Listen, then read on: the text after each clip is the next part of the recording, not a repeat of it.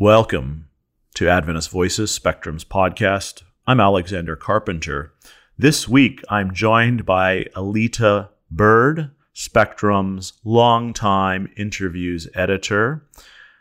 We'll be talking with Trudy Morgan Cole, a legend of Adventist belles lettres and the author of over two dozen books, including Esther, a story of courage, James, the brother of Jesus, and Lydia, a story of Philippi. In addition to that, by the rivers of Brooklyn, A Sudden Sun, That Forgetful Shore, Most Anything You Please. And more recently, she's in the middle of a trilogy focused on the first English colonists in Newfoundland, her home. The first volume, A Roll of the Bones, came out in 2019. And the next book in that trilogy was just published by Breakwater Books, and it's called Such Miracles and Mischiefs. In addition to that, we'll be talking with her about her recent play that was performed by Persistence Theater, focused on Newfoundland's feminist history. The name of the play is The Mirror. I hope you enjoy our conversation. Yes, I knew Sister White. We will not fear. The kingdom is alive. The kingdom's on the move with the poor and the meek and the hungry and the lonely. I'll never forget it.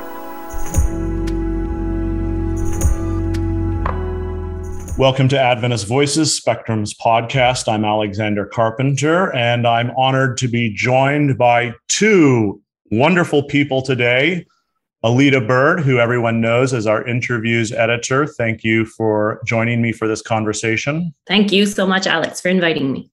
And then our honored guest is um, very familiar to Adventist readers for over two decades. Trudy Morgan Cole, thank you for talking with us. Oh, it's a pleasure. So, we're here to celebrate your work on the stage, The Mirror. Uh, in addition to that, I'd love to hear about um, your thoughts on the writing life, uh, and we can talk about some of your uh, works as well. So, absolutely, that, sure. Great. So, um, I did some research on the uh, really interesting person that you put on stage there, there in Newfoundland. Would you mind telling us um, about how about the story behind the mirror? Sure. Um, basically, here in St. John's, Newfoundland, where I live, we're celebrating the 100th anniversary of women municipally getting the right to vote. They didn't actually get the right to vote in what was then the country of Newfoundland until 1925. Uh, but a theater company that uh, a friend of mine runs was uh, was doing an, uh, a number of events commemorating this. And she actually, after I had put her on to some research, because I had written a book about the local suffrage movement a few years ago. And so I had kind of put her on to some sources and some interesting people. And she came into my house one day and said, you need to write a play about Armine Nutting Gosling. And uh, uh, my my immediate response was, I'm not sure I know how to write a play because I'm a novelist. I hadn't written for the stage before. Uh, but the woman I, I, was writing about, Armine Nutting Gosling, was an amazing woman. Uh, she was a suffrage leader here in Newfoundland. She was involved in all sorts of areas of civic life and charitable life. She was the wife of the mayor of the city of St. John's. Uh, just just a real whirlwind and powerhouse, but also a woman who I think even for a modern reader or viewer is very relatable. She struggled with depression. Uh, she was constantly, you know, wrestling with self-doubt over whether her work was significant or meaningful or making a real difference. Uh, and uh, yeah, so it was really interesting to take a historical character and put her on stage in this way and just kind of play with some of the ways in which uh, a story that's 100 years old has uh, has a lot of relevance, you know, for for contemporary viewers, particularly contemporary women. And it is a very local story to the place where I live. But I think uh, a lot of the stories of of the women pioneers and suffragists were probably very similar in a lot of places because their their struggles were, you know, were common. You've written um, about a lot of um, heroic characters, Esther, Lydia. Uh, in what ways was this similar to that sort of work that you've done, and in what ways was it uh, different for you? What's really been interesting to me in both the writing I did with church publishers, which you know delved a lot into women's stories from the Bible, and then the historical fiction I've done more recently that's set here in Newfoundland, where I live, and as obviously for a more secular audience. Um, the common thread to me is I'm always interested in the stories that don't get told, and particularly the women's stories that don't get told.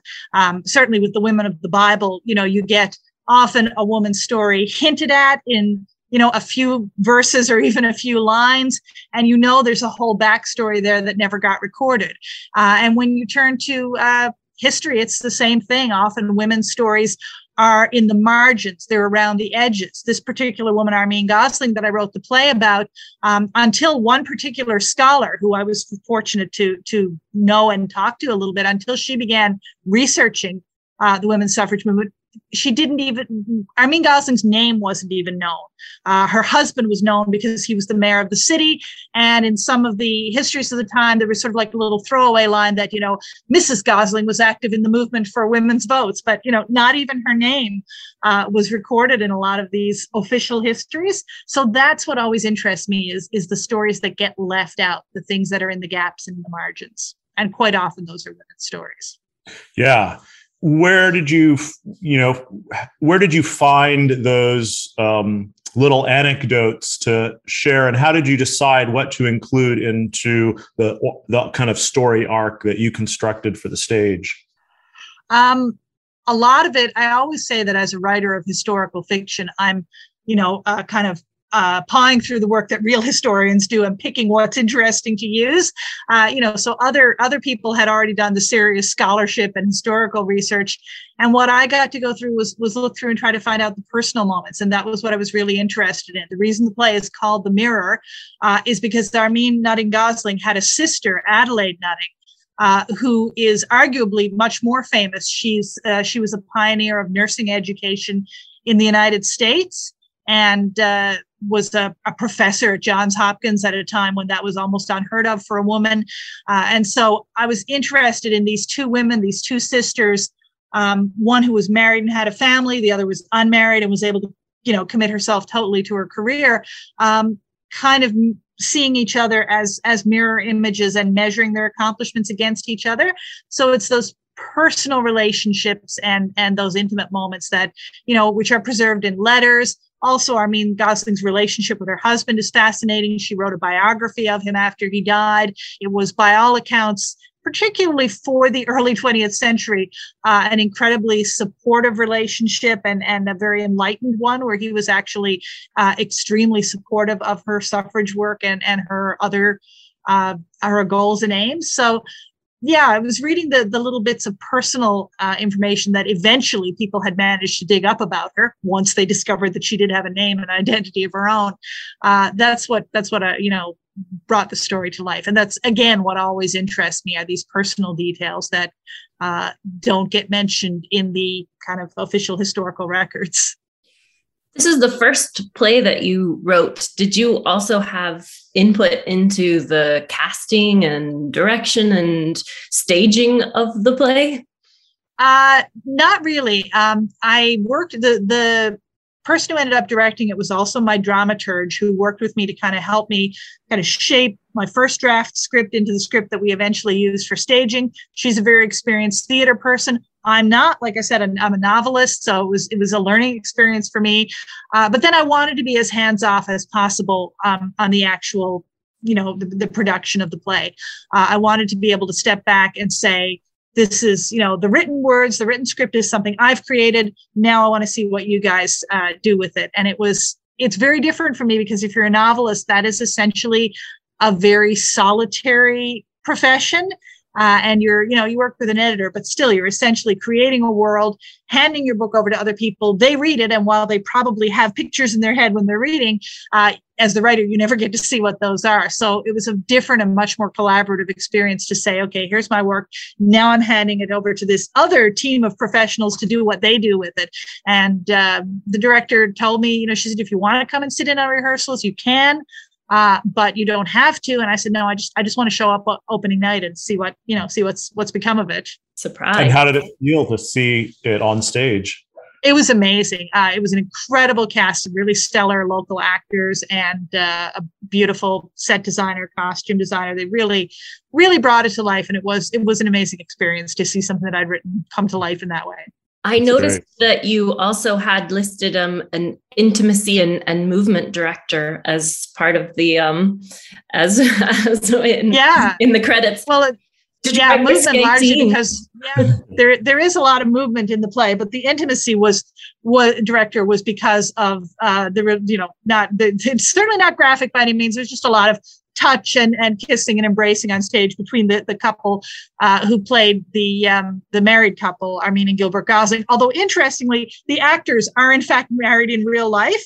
Uh, so they were a real life husband and wife who were playing a husband and wife on stage. Uh, but even so, apparently you need an intimacy director to make sure that that comes off in, in appropriate and non-exploitive ways on stage. I don't know a whole lot about that piece of it, but I thought it was interesting that they hired her for that. And, uh, you know, again, the director's a professional. She knows what, what the show needs. You know, um, they say write what you know.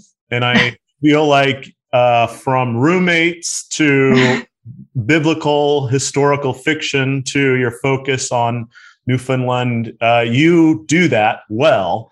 Um, why?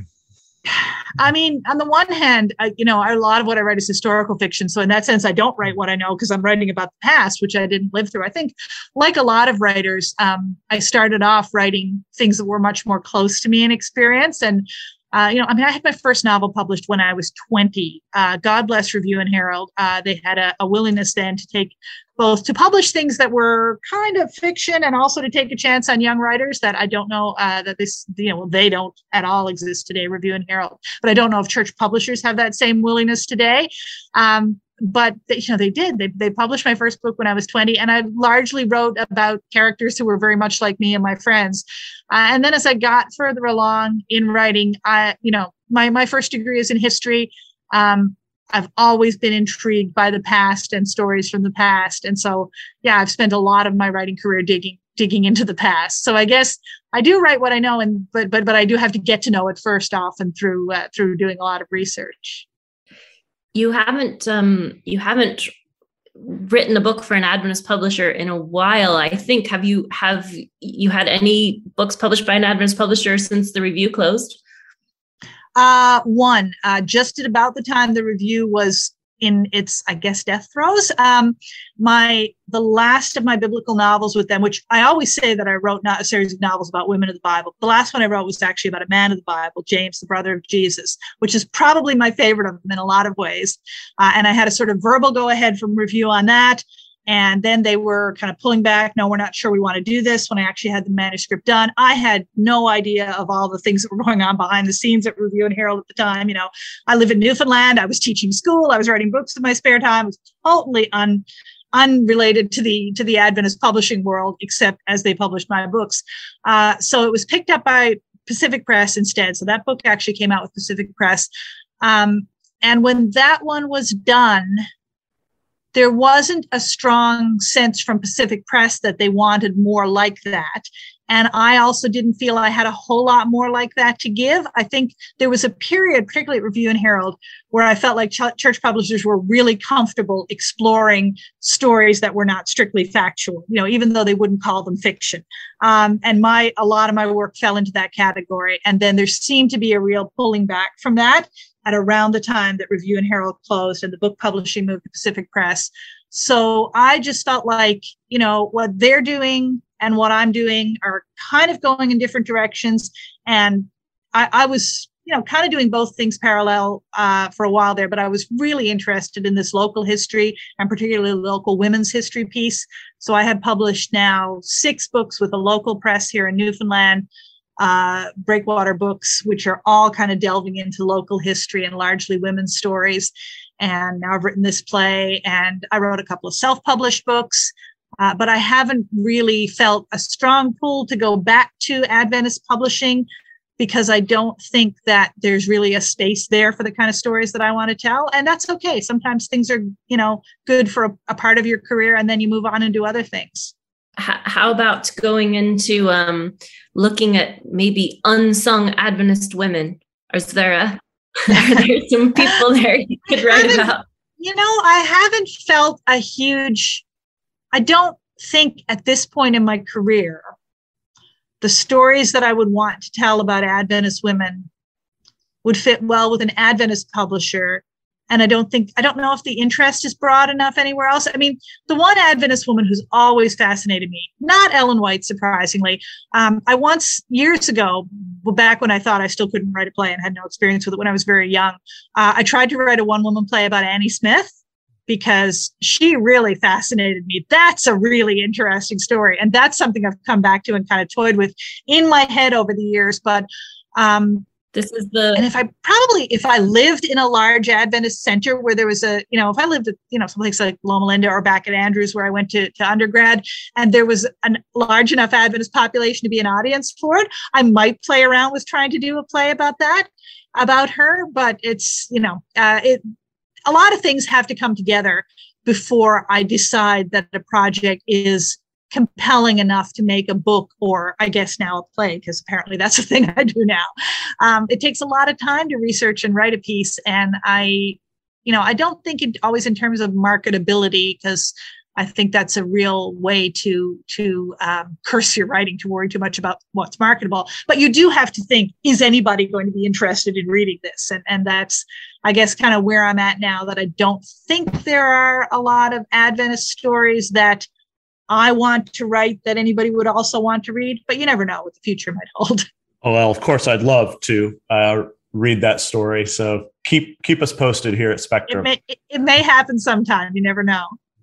Um, so, you know, it, obviously you're not thinking about marketability, but it seems to me that you do think about the community that I at think. least the story would resonate with, whether you're mm-hmm. talking about your local community there or the Adventist community how do you what's your relationship with that? You're focused on a person you're looking at their history. Uh, how do you think about what your kind of reader response is going to be as you're working? Are you is it are you just kind of writing for yourself or or what way does that play into is there like a conversation between author and you know future community of readers? I think um I think it's a bit of both. You have to write. I always write the stories that I want to read. You know, when I dig into a story, I'm like, why has nobody ever written about this? That's usually a good indication to me that it's something I want to write about. Uh, but obviously, I do think about, you know, what kind of readers are going to like it, be interested in it. One thing that has been a real blessing to me in writing here in the local community, which I did not have when I was writing uh, for the Adventist uh, publisher for a lot of reasons, partly because it's such a diverse community and, and widely spaced, and we didn't really have a lot of the internet tools back then that we have now. Um, I get to visit a lot of local book clubs with the books that I publish here. Uh, probably for every novel I've done, I've done 10 or 12 book club visits. And it's an amazing experience to just sit down and have a conversation with a group of almost always women. Some men go to book clubs, but in my experience, overwhelmingly women. Um, who have read your book and have opinions about it and chat to them about it. So that's always really interesting. And I guess that does inform my future writing in some ways. Not that I sit down and think, what is a book club going to say about this? But just that I imagine those conversations and it gives me a sense of what are the things that readers connect with. Um, since I, uh, I guess in recent times, probably just pre-pandemic times, maybe, uh, and Adventist book club uh, that was meeting by Zoom actually read my 2003 novel Esther uh, and and invited me to visit them by Zoom. So that was kind of a neat experience. But you know, it wasn't a thing that was happening back when I was writing books regularly for for Review and Herald. So I didn't have that sense of feedback and being part of a, a community where I could get people's responses to my books. I do have that now, and it's something I really really cherish and value. Hmm.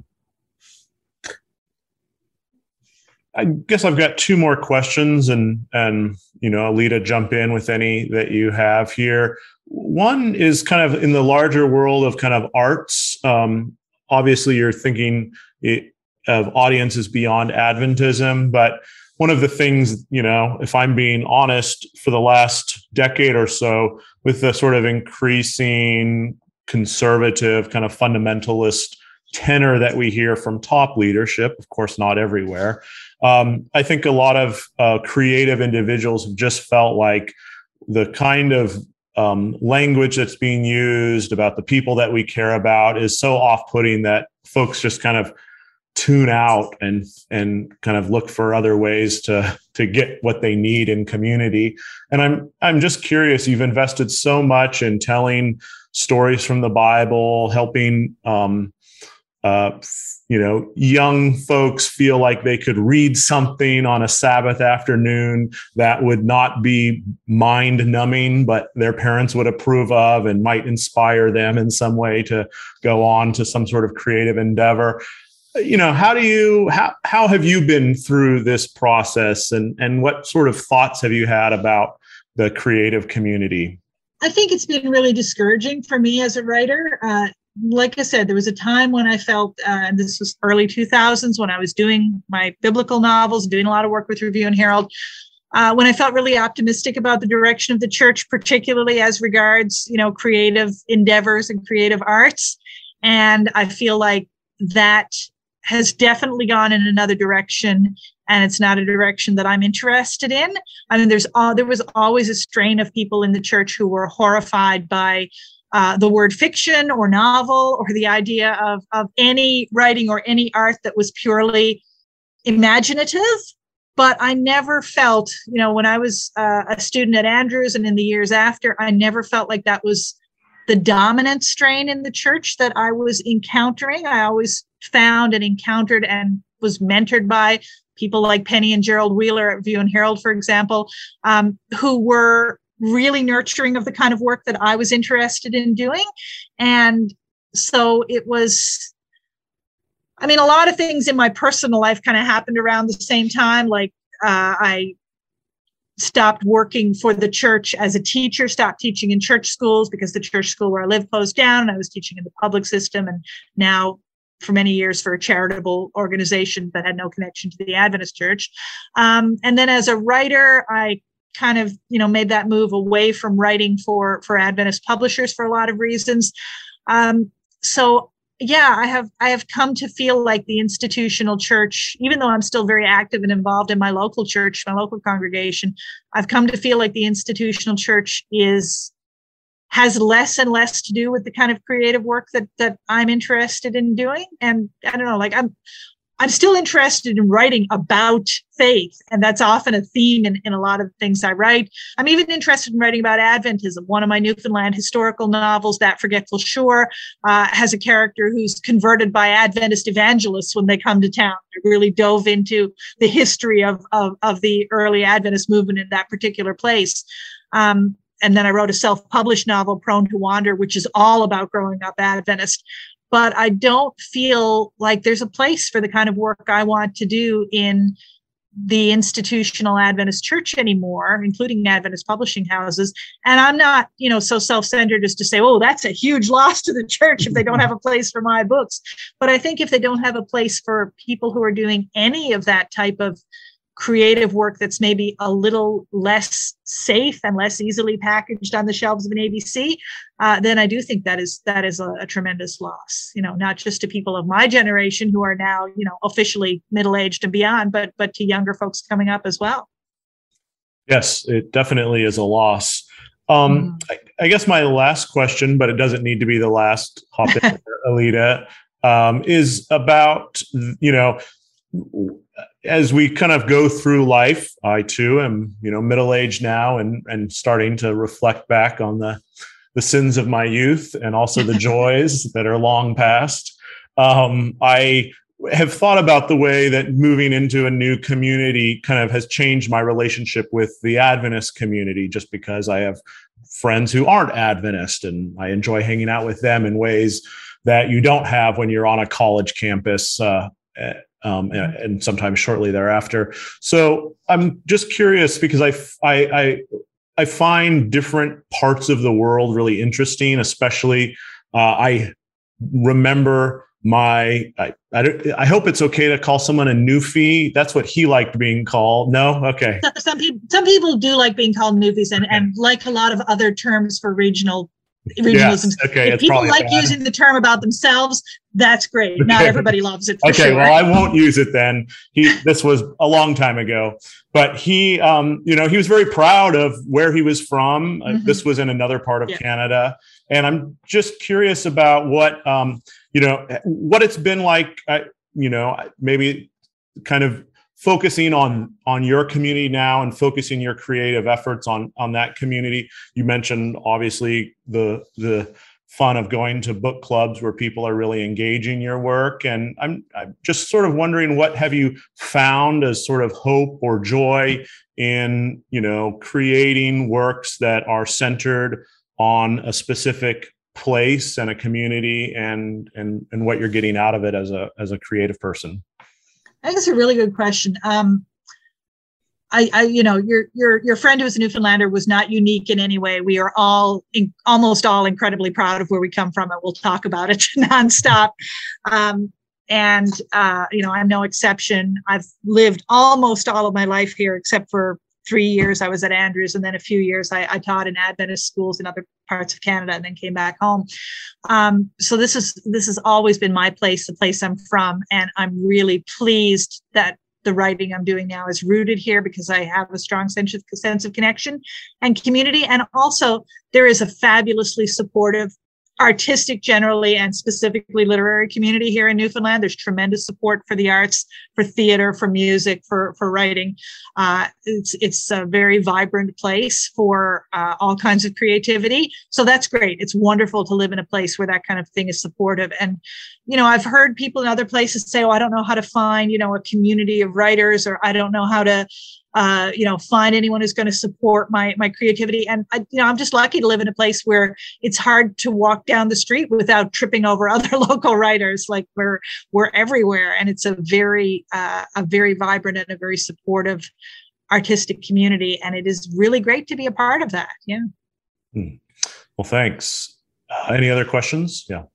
Um, yeah, I, I, well, you're a you're a prolific writer, as we know. I don't know if we've listed your number of books in this interview. I think when I talked to you last, you were at 24, and that was about two years ago. So you must be at least 26 now, maybe. Probably, yeah. It's 20 something is what I usually say, but then that's probably because I did get started so young. So, Yeah, that's amazing. Well, but in addition to your to your writing, you're an avid reader, and I think avid actually, I think there needs to be a new word maybe for you. I was just, I, I don't think that word really does it justice.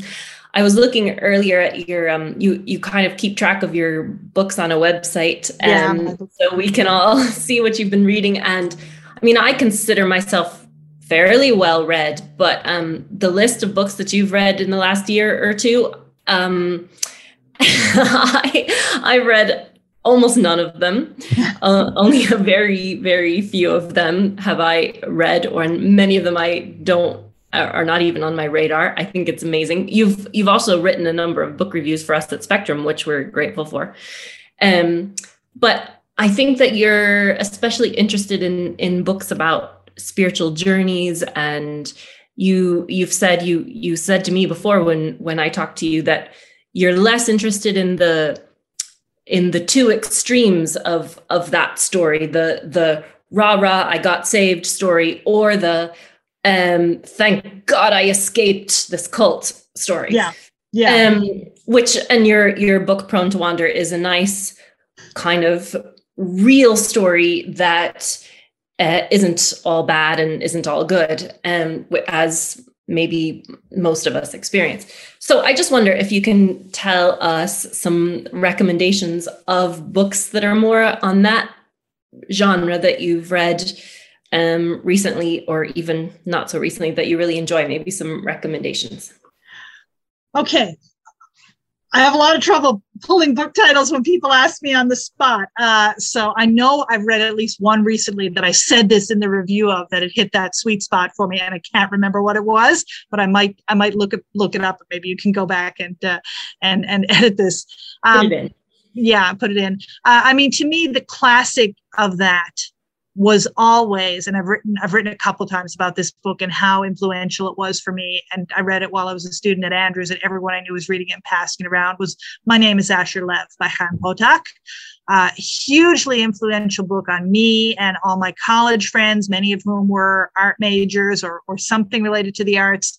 Uh, and I think that was the first book I read that dealt with faith in that way that was neither like our Adventist Book Center books where you find God and it solves everything, or you know, writing that I was more familiar with from the secular world where, you know, religion is terrible and you're, you know, you're lucky you escaped it.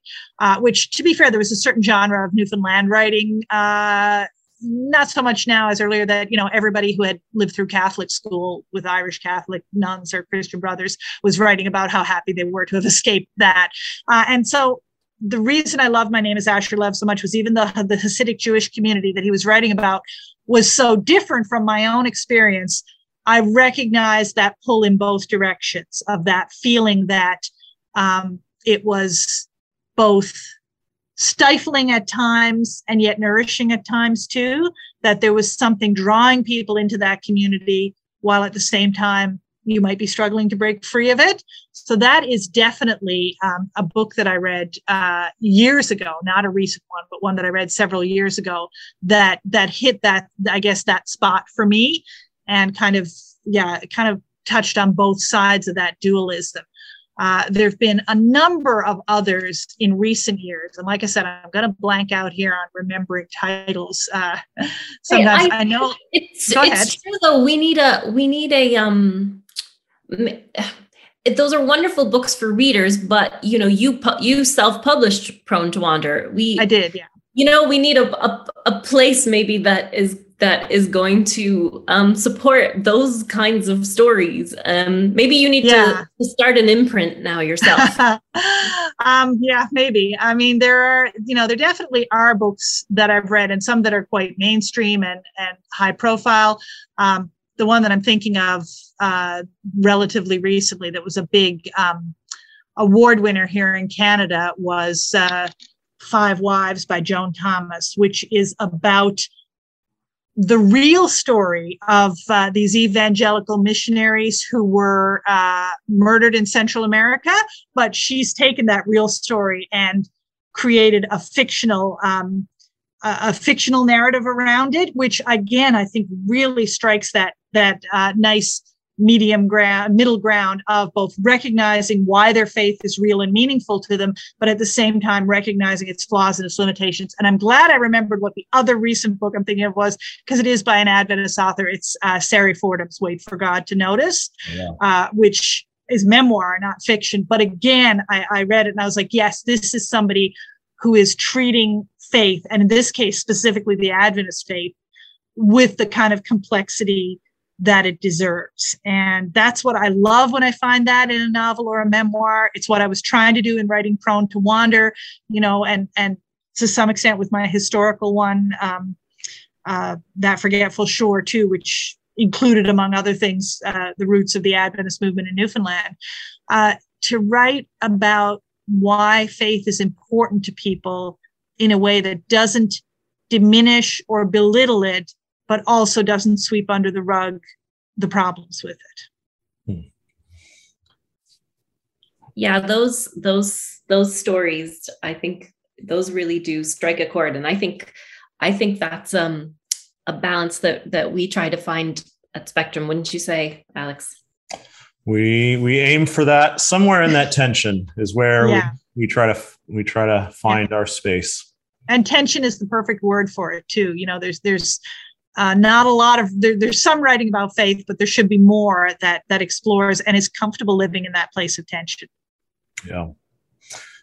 Well, uh, thank you so much for your time, and thanks thank for, for being uh, so open to talk about what you're doing. Thank you. Thank both of you. It was a great interview. I love I love good questions. All right. thanks. pleasure to see you. Okay. Bye. Yes, I knew Sister White. We will not fear. The kingdom is alive. The kingdom's on the move when the poor and the meek and the hungry and the lonely I'll never forget it.